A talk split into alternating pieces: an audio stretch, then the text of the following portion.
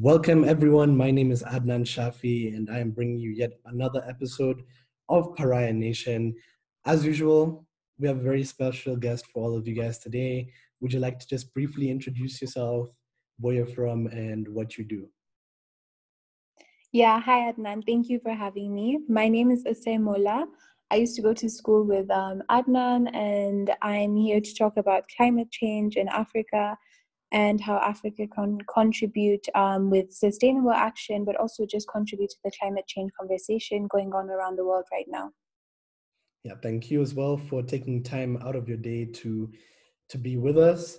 Um, I think it's a wonderful topic to to actually talk about, especially the fact that a lot of like people have swept this whole topic of climate change, especially in the African context, under the rug. I think um, a lot of people see it as a problem that is, you know, um, they can relegate it to one of those problems that's not as important, and people often forget that it's actually affecting us on a daily basis. So, um, why is climate change and this whole uh, discourse, why is it so important to you? And in what ways do you know that us Africans every day are being affected by climate change? Um, well, I think the reason it's so important to me and the reason that I think it should be important to like everyone is because not before the conversation used to be um, a lot more for people who are interested in the environment, conservation, things like that. Um, it's like only for people who have a passion for it and like, mm. but now literally anyone who's interested in having clean air in the future, um, having clean food, having water, like it's a conversation that anyone needs to be interested in. Um, in terms of how Africa is being affected, we have already seen that it has impacts on our weather patterns. Um, flooding is the most prevalent disaster in North Africa, and the second most common in East, South, and Central Africa, um, and the third most common in West Africa. Um, and so is drought. Between July 2011 and mid 2012, a severe drought affected East Africa uh, region, and it was said to be the worst drought in 60 years. And we can trace all of this back to climate change. So it's something that we have to deal with as soon as possible. Yeah, no, I definitely agree with you. And I think um, it's obviously thank you for bringing such facts to light. Some of those facts I was not completely aware of.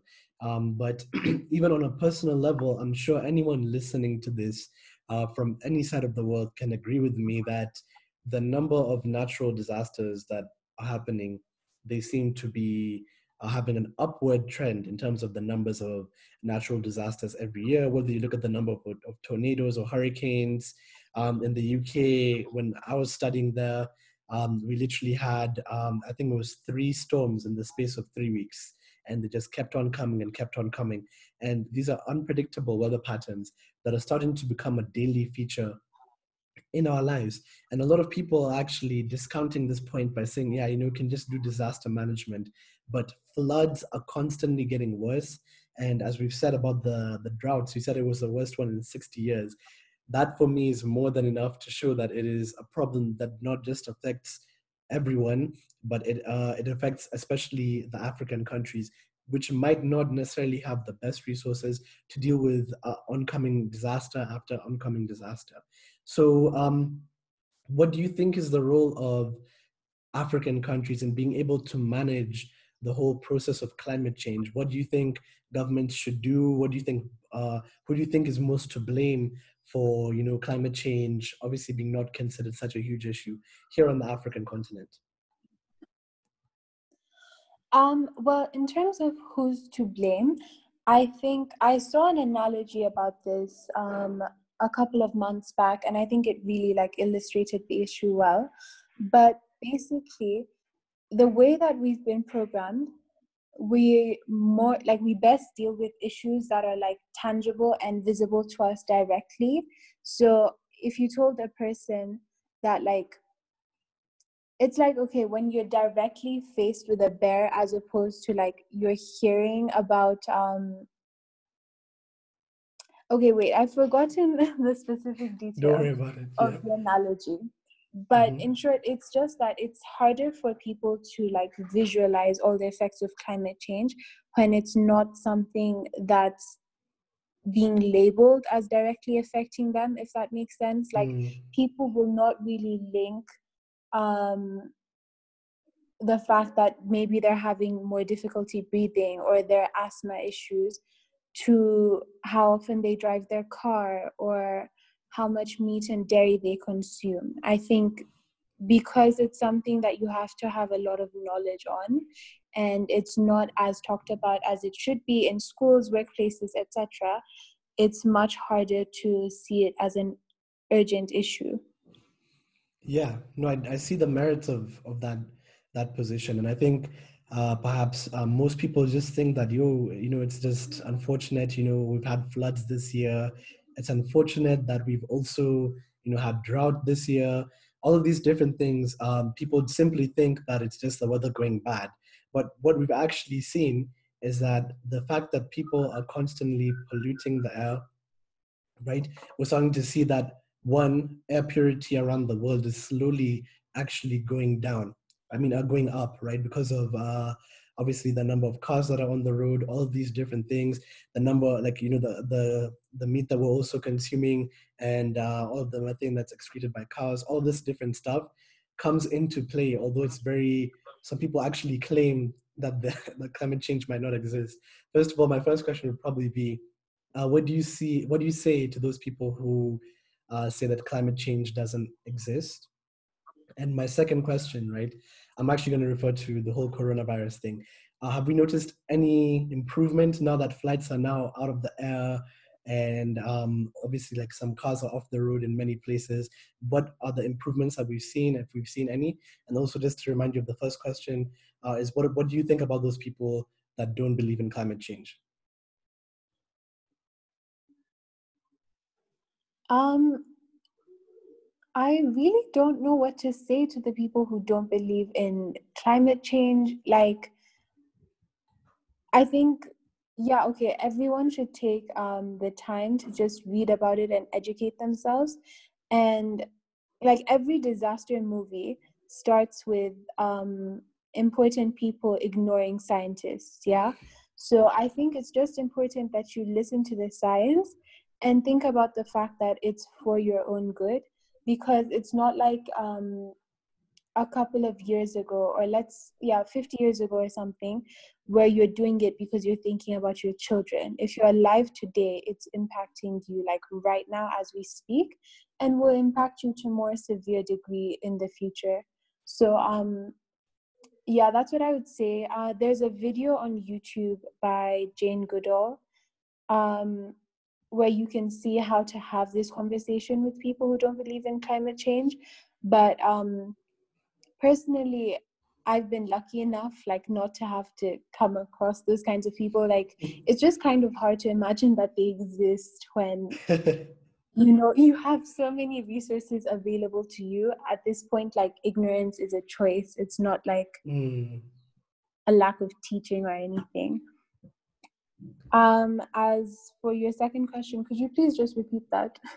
Yeah, sure. So in, in the last few weeks, actually, or the last few months, we've seen airports being closed down. Um, we've seen many countries, including South Africa, put lockdowns, and that's put a significant number of cars and planes like off of their respective, like out of use essentially for uh, two to four months. Uh, what improvements have we seen, whether it's here on the African continent around the world about such an action? Um, well, we've definitely seen a lot of good climate news as a result of the pandemic. Um, in Mumbai, we saw like soaring flamingo populations. In beaches all over the world, turtles are able to hatch at a much higher rate because now people aren't like polluting the beaches and um, disrupting their activity in India, people are able to see the Kilimanjaro, um, the Everest, Mount Everest from as far as 100 kilometers away, which hasn't been possible in decades. So we're definitely seeing like huge wins for the environment. Um, but I think that people may think as a result of this that the virus is buying us time, which is also a really dangerous narrative because mm. um, even if like the virus lasts for a few more months, it's not going to lead to like sustainable change unless we pressure our governments to actually like make the changes in policies laws etc um yeah like none of this change is going to affect us as soon as like the doors are open again. Yeah no i totally i think you made a wonderful point because and i've actually really thought, saw it that way. I think my my main question would probably be especially to the scientists we've seen this whole idea of the 12 hour clock i mean 12 year clock right? That in 12 years the, the effects of climate change are essentially going to be irreversible right? And obviously, I think the coronavirus came at a time where we realized how how possible it is uh, for online conferences to be held instead of having to charter flights to other countries. We've seen all of that coming through. Uh, we've seen a decrease in the amount of cars that are on the road, and we've seen obviously the effects of that, despite the fact that for some people that's had, I mean, for many countries, that's had adverse effects on the economy. Um, what has the coronavirus actually done in terms of uh, reducing the, I mean, increasing the amount of time that we have on this so-called 12-year uh, clock. And what is actually, is it, is that, how accurate is that uh, description of the 12-year clock of like, you know, when climate change is essentially going to be irreversible? Just tell, tell us a bit more about that. Um, I think generally there hasn't been like extensive research into, um, or at least extensive enough research into the 12 year clock for um, me to say too much about it personally i haven't done like enough so i don't want to talk on something that like i'm not 100% sure about um, but in terms of how much time that the virus has bought us not very much, because if you think about it, in 2020, we've had so many forest fires. And um, that has that had actually like reduced a drastic amount of time from that 12 year clock. So it's kind of only maybe at best balancing out um, the effects of the forest fires, but nothing more. Yeah. No, I think I'll also just comment more on that. I think um, maybe you could also provide us with more stats in relation to wildfires. But I think it's actually kind of scary that it's gotten to the point where I think it was about six, seven years ago, we started seeing flights getting canceled because of, you know, extreme weather, right? And a lot of people think that extreme winters disproves climate change, which I think is kind of comical in some senses, right? Um, maybe it really is. Yeah, actually, tell us a bit no more about excuse. that. There's honestly, like like you said about it being comical. At this point, um, anyone who has a phone and access to the internet like has no excuse to be ignorant on any topic, not just climate change, but even like the current racial conversations that we're having, um, LGBTQ issues, like anything. You can literally find out about anything if you have the interest and the compassion to care about like people who aren't you. Because um that's another issue with the climate change conversation is that the people who are most disproportionately affected um don't have a voice whereas like people who can like at least for now um afford to ignore it just aren't using the voice that they have to speak up for the less fortunate. Yeah, no, I think it's a major issue because I think even if you look at the media coverage of places like Australia, right? Uh, I think the media actually plays such a huge role in being able to, edu- to educate people on climate change. And um, we saw a huge amount of coverage on events such as those in um, Australia, and we also saw um, you know uh, different um, i think the media only picked up on the amazon rain like the fires in the amazon. I think it was almost up to a month after they were happening right? So i think um, obviously it's important for us to increase media presence on the idea of uh, climate change but also I think that it's it's important that we use social media to speak out about this. And uh, since you obviously are a young woman as well, and someone who has access to the internet and social media, what do you recommend for young people to do with their platforms in terms of educating others about the effects of climate change and the ways to combat them?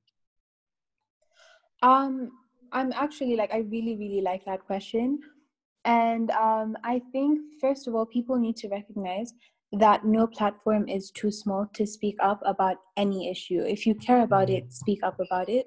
I think I've had friends say, like, oh, I mean, I would post about this. I care about this. Like, this is close to my heart. But what impact am I going to make? But even if you have two followers, 200 followers, or 2,000 followers, you have an impact and an influence on there's mindset and you also have the platform to educate them about something that they might not necessarily have known. Um so yeah like i would definitely encourage people to use their platforms.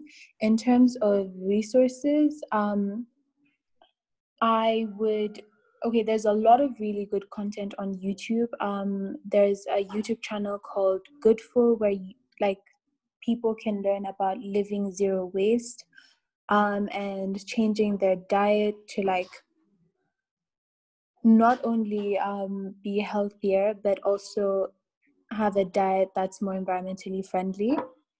Um, there's also another one called Ecosia, which is made by the creators of the search engine.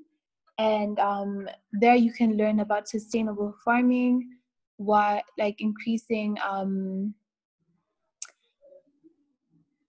increasing knowledge about permaculture and like why it's important as opposed to like the current current trends of monoculture.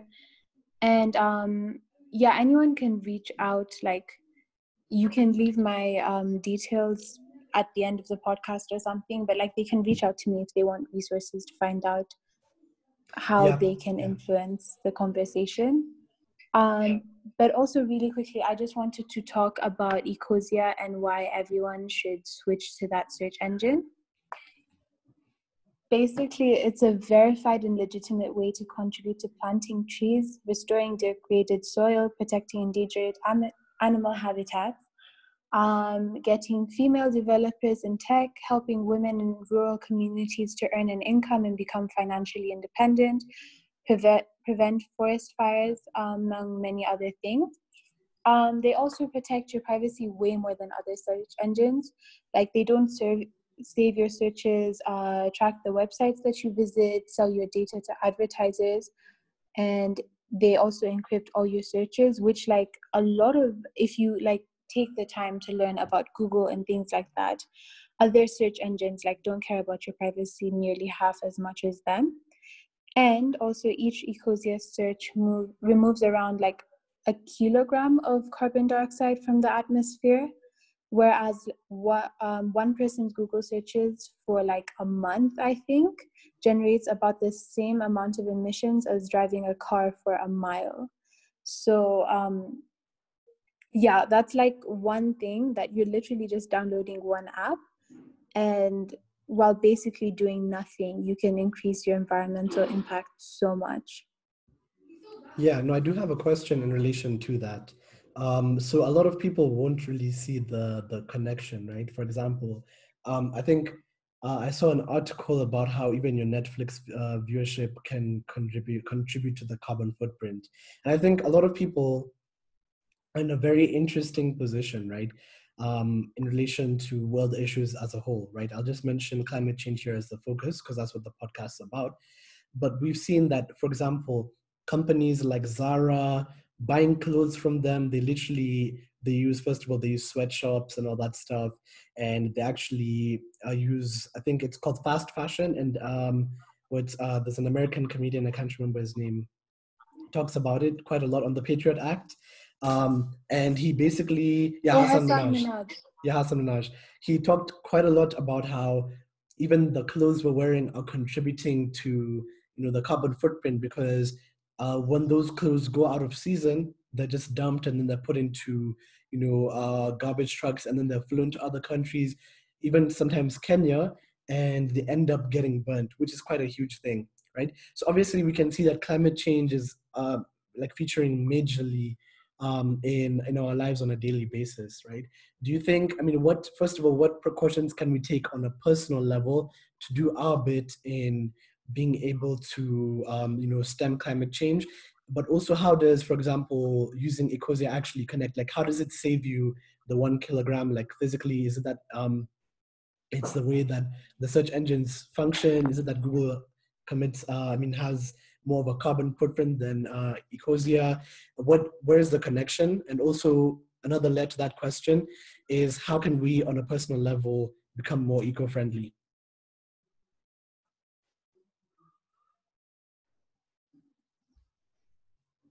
Say, okay, you, so um, I'm going to start with the Ecosia question. Um, okay, so basically, Ecosia, first of all, they use um, solar panels and renewable energy for like everything that they do. But also they carry out tree planting activities all over the world um, and they work closely with the farmers to make sure that they're getting income. And like they genuinely care. Like they're not just planting trees for the sake of planting trees. Like they specifically pick out um, trees that are native to that land and they get the right mix of trees to restore like the natural forest that there would have been had it not been for human activity. And in this way for example in senegal i don't remember what the food was called but um, because of climate change one of their national foods was becoming um, inaccessible to most of the population because it was becoming impossible to grow. And Ecosia stepped in, planted, showed the farmers how to um, plant trees to um, to restore their degraded soil and like change the climate in that area. And now that food has become affordable in Senegal again. So they do a lot of work like that in Africa um so yeah like they have a direct effect. It's not just in theory or anything like that. There's also a lot of proof on their youtube channel because like i know that sometimes these kinds of things can seem too good to be true especially when like a lot of online pages run scams of like repost this on your story and one dollar will be donated to like planting trees or stuff like that um, Ecosia releases their annual reports, like how much money they made and where like every cent went, like how much went into paying their website developers, um, how much money went into like that tree planting trip in Senegal and things like that. And um, for your second question as to how we as individuals can um, impact the climate in a positive way, research says the single biggest way an individual can help the planet is avoiding meat and dairy. Like that's number one. Um, eating plant based just half of the time could reduce your food related emissions by 35%. Um, aside from that, buying local produce, it helps your community economically and reduces your environmental impact. Um, like buying your fruits from local vendors at the markets and roadsides as opposed to like we have zucchini here. I don't know where you shop where you are but like instead of shopping from like a big corporate market support your local grocers. Um, aside from that when buying produce use your own uh, reusable produce bags shop uh, zero waste as much as you can. Avoid unnecessarily unnecessary plastic. Um, if you haven't already purchased a metal straw you should do so. It's reusable. You won't have to get uh, plastic straws from restaurants and therefore will reduce the amount of unnecessary plastic in the environment. When ordering food you can also reduce your waste by asking them not to uh, place plastic utensils with your order um, and just use the utensils that you have at home. Um, you can also do that with your Amazon orders. I don't really order from Amazon because like I don't stand by that brand's like ethics and stuff like that. But with most online shops, you can customize your orders to make them more environmentally friendly, like reducing your plastic and general packaging. Um, instead of throwing away your food waste, you can opt to have a compost pile, um, and that prevents landfills from being filled with food waste, which actually, like, if food biodegrades in um, a good environment, then it doesn't have to have like a really horrible impact on climate change. But like when food is left to rot in landfills, it releases like a crazy amount of methane and um, actually contributes like quite a lot to climate change. Uh, you can also regrow your food scraps. Um, it's good for the environment and it's like a really relaxing activity during these stressful times. You can start with just regrowing your own herbs, such as like cilantro, mint, and rosemary, and then like you can expand to fruits and vegetables as you grow more confident. Um, and like I said before, switch to Ecosia as your default search engine. And last but not least, ed- educate yourself and like the people around you, especially um, your younger siblings or like just anyone who's young in the community. Because for us, I think that we have to like learn to include the environment in our thought process when making like everyday decisions like i don't think it comes naturally to the average person to think like oh um i want this bag of chips for example your like your first thought is just going to be like how much does it cost or something like that and it's mm. not going to be oh but like what about the plastic wrap and its effect on the environment? or like was it ethically produced? So i think teaching kids so that that will be their natural thought process will also have a huge impact. Yeah thank you so much for that very like um, i'd say it's very detailed obviously way for us to um, obviously like you know make a good impact on the environment i think obviously it it isn't really isn't too much of a commitment and my my main issue i guess uh, when we come down to even just policing our diet. I think especially in an African context, meat is very like central to a lot of the dishes that we have. And I remember in my old school, would literally be having discussions about meatless Mondays. And uh, one person tried to put forward the idea that meatless Monday should become mandatory. And obviously, people just said that they should be able to participate in that voluntarily, and it shouldn't have to be something that you're forcing onto other people. so definitely, I think it's a difficult it's difficult reform to make.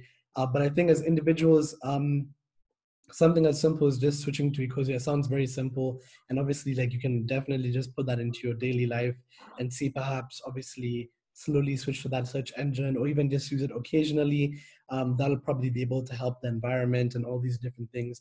Um, I think the main thing is obviously this doesn't just have to be done by one person it shouldn't be seen as weird we need to inculcate this within our children and, and put it into our educational system once even from a very young age you're not really taught climate change extensively you're taught that it's a thing but not really how it affects us on our personal daily lives so those are very important things that i think we all need to actually uh, come up to the plate and start endorsing so my my my next question i guess would then come to um, obviously you have many big corporations, right, uh, that are essentially getting away with environmental um, assassination or I'll say environmental murder, right? Um, whether it's due to the contribution in their plastics uh, or whether it's the way they deal with the landfills like Zara and all of these big clothing brands. Uh, what what governmental reform should we be looking for in the next decade and um, how urgent is it that we get these reforms through parliament or through our respective leaders um, in the in the due course of time? Um, I mean, especially right now, it's like unbelievably urgent. Like we, the twelve-year clock. Even if we don't know how accurate it is, we do know that it's not that far off. So it's really important that we have these reforms made as soon as possible, especially in Africa and um, just generally LEDCs all over the world. I'm not saying that Africa as a continent is LGBTC, but like most countries in Africa are. So um, yeah, I think it's really important that we have that because we're going to be disproportionately affected, even though Africa contributes like the least to climate change. We're going to be the most affected, and we've already seen that with um, with the droughts and flooding I talked to you about, it's already impacting our water supply and quality, um, impacts on agriculture and food. Like it's creating a lot of, um, not famine just yet, but it's like bordering that. Um, it impacts human health, impacts like shelter. Um, just recently, I think it was in Congo, but yeah there were floods that like swept away people's homes and especially in the middle of a pandemic like what are you meant to do when everyone is meant to stay at home and you've just had your home like swept away um and yeah it generally just impacts the most vulnerable population more than anyone else. So we really have to find it within our hearts to do everything in our power as like the generally like more privileged part of society to do our part for the less privileged. Um and then also i know that like for most of us as students and like okay i'm not so sure about what the audience of this podcast is like but at least within my age group it's more difficult for us to affect um, the policies being made but what we can do is vote with our wallets in that like when you shop from a brand you should take like a few minutes to um, find out whether it's ethical, the impact on the environment, and things like that. But also, as a general policy, just do like second hand shopping. That way, you know you're not like affecting the environment in a bad way. Yeah, no, those are good points. I think uh, I've also taken some few things from this. I think um, one one thing I think it's easier perhaps to be more eco-friendly um, in many Western countries, just as the same way it's easier to be vegan.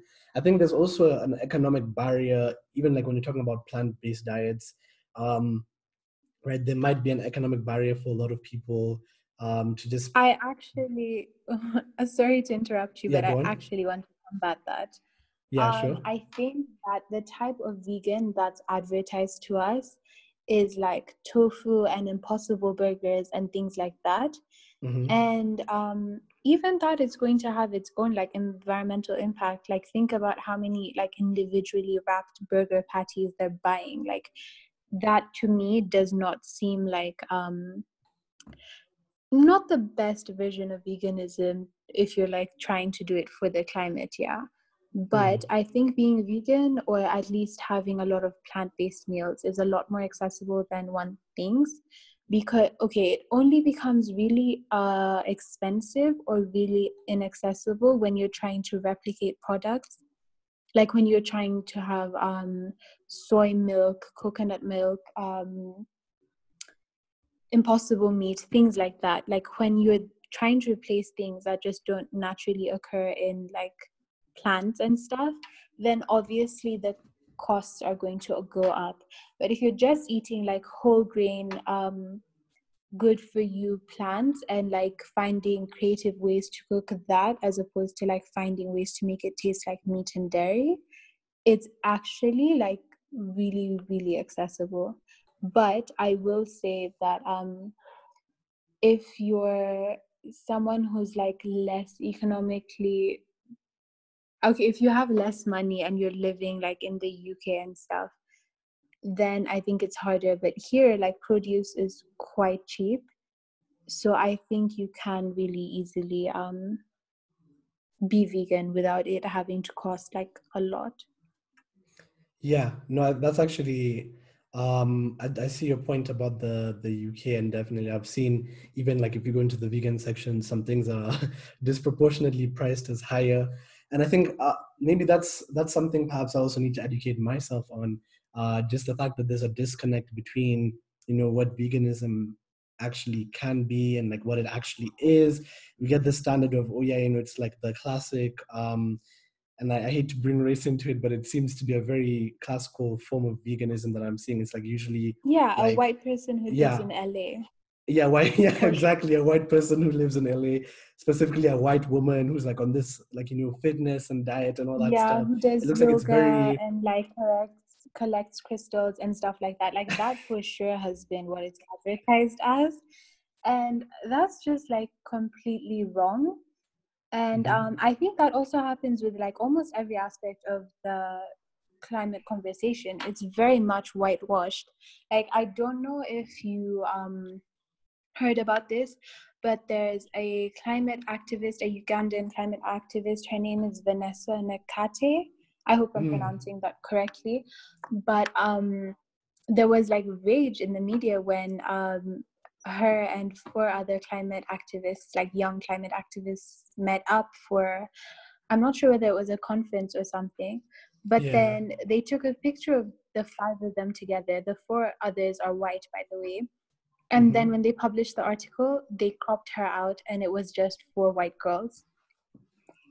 Yeah. And that's the kind of like, that's the disconnect that's created by the media like it seems very intentional to be honest with you because like greta thunberg for example um i think she's doing so much and i'm not like taking anything away from her.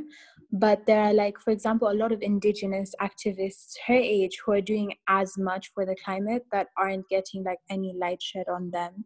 So i think as african youth like us taking a bigger part um in the climate conversation is also really important just for like not just the environment but like also for representation yeah no i totally agree with you and i saw that and i was also outraged by it as well. I think the main thing is like um also maybe perhaps the reason why many like you know um africans may have this idea that it's like a a white person problem only is because you see white people being pushed to the front of this movement by the media deliberately.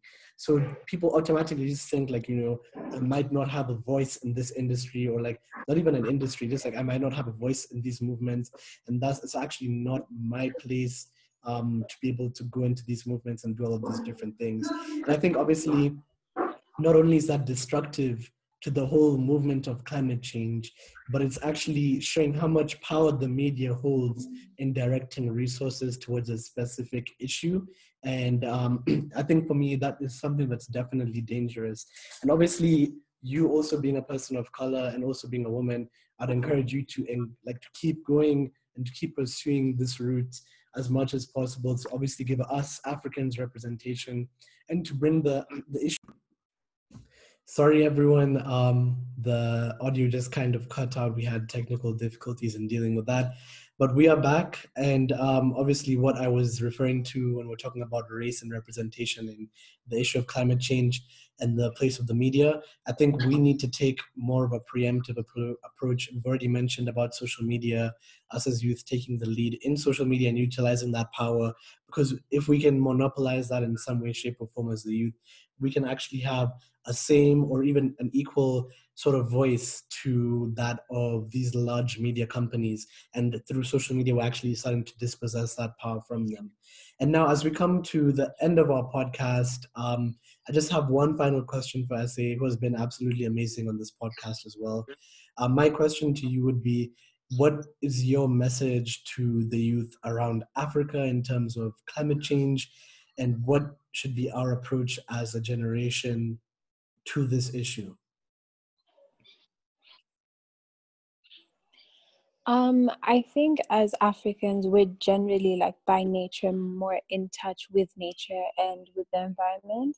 And um, I think, you know, for them, the only way they get to see a lot of the beautiful animals we have on our continent is by going to zoos and seeing them in like their broken state, like nearly nothing compared to like seeing them in like the actual wild with like all their magnificence. So i think that like we have to harness our natural connection to um to just use it to like be more compassionate towards um animals and less fortunate people who are even more affected by climate change than we are. Um i think as youth like we really i mean i know it's cheesy to say and everyone says it but we really really are the future. Um and yeah we just have to be like really proactive and consider the climate in every decision that we make. Use our voices to um, amplify the voices of those less heard. Um, take time to educate ourselves on like all the issues especially those such as climate change that like really really really are going to affect us like or are already affecting us but also will start to affect us more drastically in the future um yeah yeah, no, thank you. That's actually a very, I love that statement about our connection to nature. And I think even the fact that cities like Nairobi, I think Nairobi is the only city in the entire world to have a national park. Um, yeah, it is within yeah. the city, right? So I think when when we're so privileged to be so close to the environment, I'd say that it's it's more of even our responsibility to teach people of the world why this issue of climate change is so important to us and obviously, one yeah. other thing I'll possibly add to your already like beautiful statement about our place uh, in in the future and you know taking charge of this uh, climate change issue is that we need to get into positions of power, whether that is in the business field. You should, if you're doing business, you should be able to promote more eco-friendly, um, you know, materials, all of these different stuff um, you should be spearheading that movement if you are the ones who are supposed to be starting the next big corporations. Um, in addition to that, if being in a position might mean that, let's say you're studying law, you could want to do environmental law, maybe take a pro bono case to help other people that have been disproportionately affected by whether it's company dumping, all of these different stuff. Um, even if you're just in a position of power in terms of politics, it is up to you to push the, that legislation through. Even if you're not in politics, you're supposed to put pressure on the government, especially African governments, to be taking these things into consideration. And we, as a collective world group, should pressure the governments of the world to sign and ratify agreements such as those of the Paris Accord. Unfortunately, the yes. US has backed out of that, which is a huge, a huge hit to the whole world in general, as the, one of the main leading countries in terms of their carbon footprint. Um, so definitely, I think that's a very important point that you made. And as we decide to wrap up, my last question would probably also be: um, Is there anything last? I mean, is there anything that you want to say just before we wrap up? Any last um, sort of points you want to get out there before we wrap up? Um, I think just like to add on what you, to what you said, I don't think as youth we should um, underestimate the change that we can make. Like with the current protests going on right now, and already mm. the amount of change they've been able to make, most of that was youth led.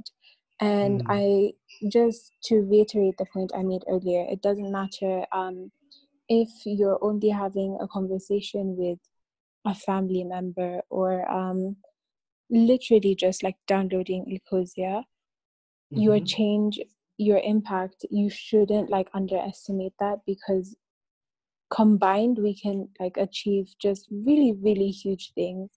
So um yeah that that would be my message. Yeah wonderful. Again thank you so much for taking time out of your busy schedule to help us here at pariah nation. What one of our main values is obviously to get the youth's voice heard and obviously your voice is equally as valuable on this issue so thank you so much, Ase, for joining us. And thank you so much to Thank you so much for having me. Yeah, thank you so much as well. Like just I'm really privileged to have you on the show. And of course, thank you to everyone that's listening. I hope we're all able to take something from this podcast and change, whether it's our personal lives for the betterment of the environment or to put more pressure on the world governments and our family members and the people around us to treat the environment properly. Thanks once again. Love all of you, and I will see you in the next episode.